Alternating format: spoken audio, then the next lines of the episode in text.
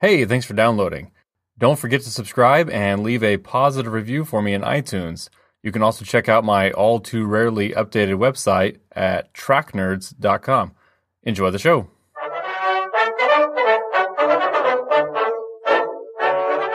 Hello, and welcome to History and Film. I'm Rich Simmons. Today we'll be discussing a man named Temujin. You may be thinking, I've never heard of Temujin, but I guarantee you have. You just know him by his title, Genghis Khan. Khans were the tribal leaders of the nomadic Mongol people.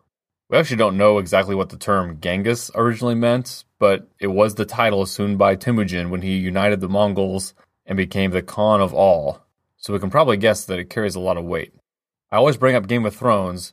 Well, it seems to me pretty obvious that the Dothraki are based on the Mongols. The Dothraki are fearsome warriors on horseback, nomads with khals, not khans, as their leaders. Though it's definitely not a one for one. The Mongols, for example, had to dress for colder weather. Mongolia, like the Midwest in the United States, has four distinct seasons and gets extremes of both heat and cold. It's geographically diverse as well, with mountains in the west and north, desert in the south, and grasslands in the center and east. It was home to various nomadic tribes over the centuries who often warred with each other. China even built a famous wall to help protect from these nomads north of them. And this was the world into which Temujin was born. The movie Mongol opens in 1192 with Temujin being held captive by the Tangut Kingdom, basically an independent region of China. I actually couldn't find anything that said they ever actually held Temujin prisoner, and the film seems to just use it as both a plot device and a reason to justify Temujin's hatred of them. From there, it quickly jumps back to Temujin narrating his life story, starting back when he was nine years old and his father was taking him to find a bride. Temujin was from a powerful family. His great grandfather had actually been the first chief to try and unite the Mongols. Here, Temujin's father is hoping to make peace with the Merkit people, as he had actually stolen Temujin's mother away from them. So he wants Temujin to choose a Merkit girl. On their way to the Merkits, the young Temujin decides he likes one of the girls from the lesser tribe they are staying with for the night. His father ultimately relents, but worries this can mean war with the Merkits. It is agreed that when they are 12, Temujin will return and marry the girl, whose name is Borte. On their way home, Temujin's father is poisoned to death when he accepts a drink from another rival tribe at a watering hole. He knew the risk, but both sides were following the customs of hospitality, and he chose to accept the risk rather than appear disrespectful. Now, I'll go ahead and cut in and say all this is a fairly accurate start. The likely differences here are that his father probably did choose Borte for his son, and that Temujin actually stayed with his bride's tribe with the intention that he was to be a ward of her father until they were old enough to marry. His father was poisoned on the way home, but Temujin wasn't with him though he did soon leave Borte's family to be with his own after his father's death. In the movie, then, other men in their tribe seek to fill the power vacuum left by the death of Temujin's father. They even debate killing Temujin, but he escapes and is briefly taken in by another boy, Jamuka. The two become blood brothers before Temujin is recaptured. The guys holding him decide he's too young to kill, and their plan is just to hold him captive until he grows tall enough that it won't be considered bad form to kill him. He escapes again, and we jump to the year 1186 when Temujin would have been about 24 years old. He's captured yet again and escapes yet again, this time finally going to track down Borte, who has waited for him all this time, and the two are married. The movie even gets her dowry correct a sable coat. Sables are small mammals native to this part of the world. In our modern age of plenty in the US, we easily forget how valuable things like coats can be. Temujin's mother even says, It's too much when Borte, her new daughter in law, hands it over to her. I'm going to cut in again. In reality, their tribe did basically abandon Temujin and his mother after the death of his father. He was later captured and enslaved by his father's former allies when he was around 15. The movie also leaves out all of Temujin's siblings, at least from any significant roles. He had two older half brothers, one of whom Temujin killed, and another who later became one of his trusted generals. And Temujin was 16, not 24, when he went back and married Borte. By 1186, when the movie has them unite, the couple had already had two children and one on the way. But again, even though the movie messes with the timeline, the events themselves are mostly pretty close. The Merkits, who Temujin's father had hoped to make peace with, come to seek revenge. Again, Temujin's mother had originally been married to their leader before being captured away by Temujin's father. Their price is Borte. Temujin is hit with an arrow in the back, and while he's basically passed out, Borte prods his horse to safety while she accepts her fate and is captured. Temujin heals and is reunited with his childhood blood brother Jamuka, who is now a leader in the region. He eventually convinces Jamuka and his tribe to help him rescue Borte. Months have passed by this point, but they fight the Merkits and infiltrate their camp and rescue her. Temujin finds her very pregnant, but he immediately embraces the unborn child as his own.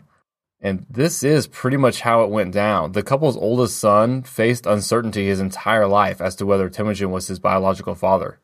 Jamuka wants Temujin to be his second in command, but the two just have differing worldviews, different ideas of right and wrong.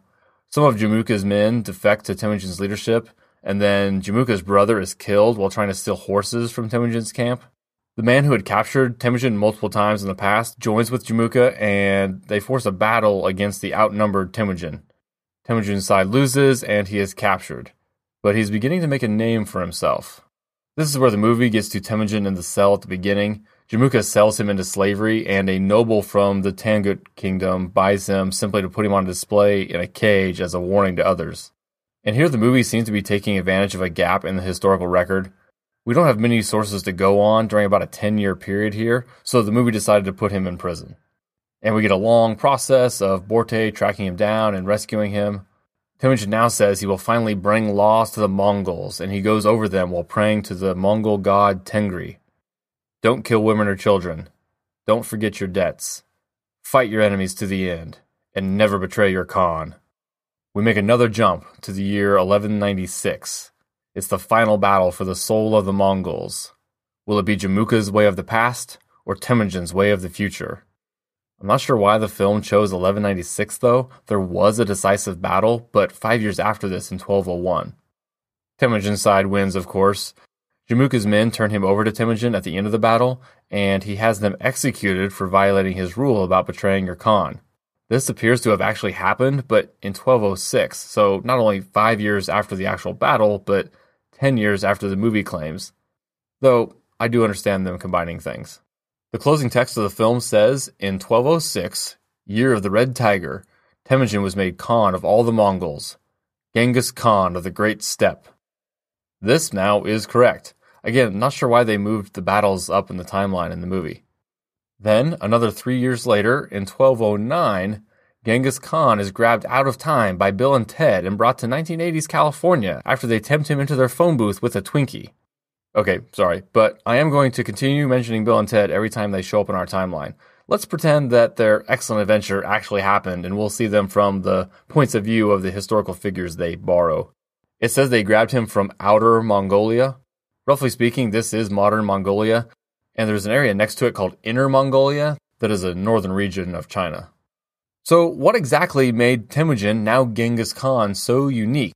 Basically, and as always, simply speaking, leaders like Jamuka would promote warriors from good families, and plunder would largely go to those at the top. Temujin promoted a meritocracy. If you fought well and worked hard, you could rise up in his society, no matter how low born you were. He would recruit any group to follow him and fight for him, while Jamuka would consider certain groups beneath him and shun them. The movie arguably goes too far in making Temujin always virtuous. His reputation for ruthlessness in real life was well earned. His forces seemed to violate the movie's rule of not killing women and children, and he was known to have wiped out entire populations who resisted him. But Genghis Khan is a great example of how history is so influenced by who writes it. In places like Iran, he's seen as a monster, a genocidal warlord, who we could say decimated their population. But remember that decimate means to kill one in ten, and it is then likely too kind a word, as the Mongols may have killed many times that here. Meanwhile, in modern Mongolia, Genghis Khan is a national treasure and the founder of their country. He's basically the Mongolian George Washington. Genghis Khan would rule his new Mongol empire for more than 20 years before his death. It continued to grow under his successors, reaching its height around 50 years later. It remains the largest contiguous empire in history, stretching from the entire east coast of China to eastern Europe in the west.